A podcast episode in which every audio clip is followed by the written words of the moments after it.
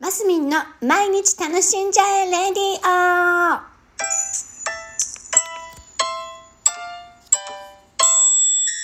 おはようございます。2021年10月16日土曜日、マスミンです。なんか、知ってました？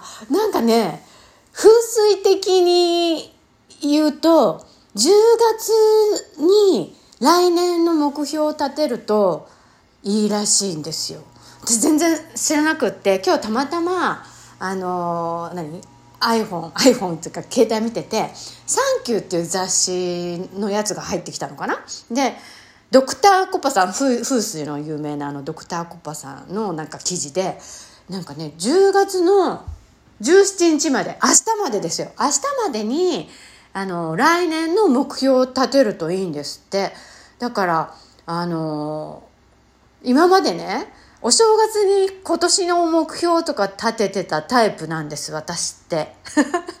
で49年間もずっとそう思って生きてきたのに風水的にはもう10月がもう10月の今時期からも来年に向けてエネルギーが変わっていくらしいですよ。へえと思って私何事もそういう神々事も好きですし占いも好きですし、えー心理的なことも好きですし あの先生術とかも大好きですしあのエンジェルナンバーとかも大好きですし何て言うんですか？自分にこういいいい転換ができるもの？ものはあの何でも取り入れたい派なんですよ。あのなんだろうな。これは嫌だとかはあんまりなくあこれがいいって言われたらあじゃあやってみようっていうねすごいこうアクティブな感じと軽いノリで全部やっていくタイプなんです。でそのそれが目に留まったっていうのもまた意味があることなんだろうなって思うタイプなんですよ。だから結構いろいろアンテナ立ててるわけじゃないんですけどキャッチするものはキャッチするタイプなんです。で今日はだからその風水のやつが出てきてね。しかも明日までなんだって。明日までにその書いた方がいいんですって。でそれが間に合わないって人は11月の何日まで11月の、えー、24日までだったら過失加えて書いてもいい。だからしかもちゃんと紙に書いた方がいいんですって願い事を。でできればその祈願書みたいなのを自分で書いてそれを神社とかに持ってって巻いてもらうといいらしいですよ。ちょっとそこまでできるかどうかわかんないですけど、でもね、すごい今、私が住んでいるところって、出雲大社が近いじゃないですか。で、世の中は10月は神無月、神無し月って書いて神無月ですけど、出雲では神有月って言う、言うでしょ？だから、明日、出雲大社に行こうかな。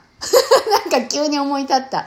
ちょっと家族に相談して、ねえ、出雲大社に行かないって言ってみたいと思います。で、ちょっと願い事をね、書こうかな。もうこの頃私の願い事は一本、あの、一本一つ決まってるのがね、あれ、あれなので。まず完成させさせなきゃいけないですけどね。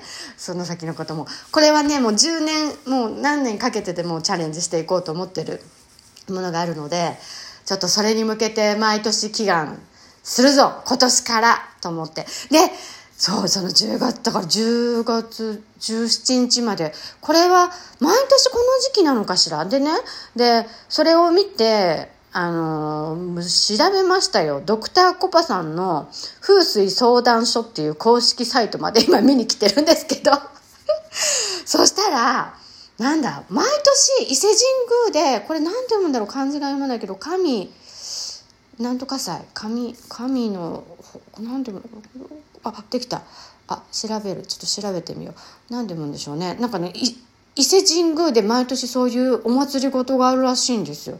で、あ、漢字出てこないな。えっ、と、宮中祭日の一つ。なんだ、まあ、き秋の季語。え？秋の季語だって。何これ？ちょっと 漢字が。これ調べんときこれをこうして。そうでね。なんでしょうね。だからその来年のためにねちょっと皆さん裏あの目標とかね。願い事を書いてください。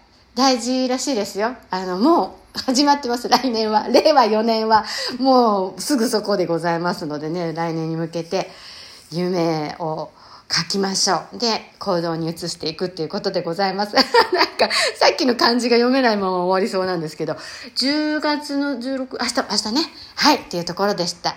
えー、今日は風水のお話になってしまったんですけど、これも私が朝今日目に留まったっていう記事をね、からの話でした。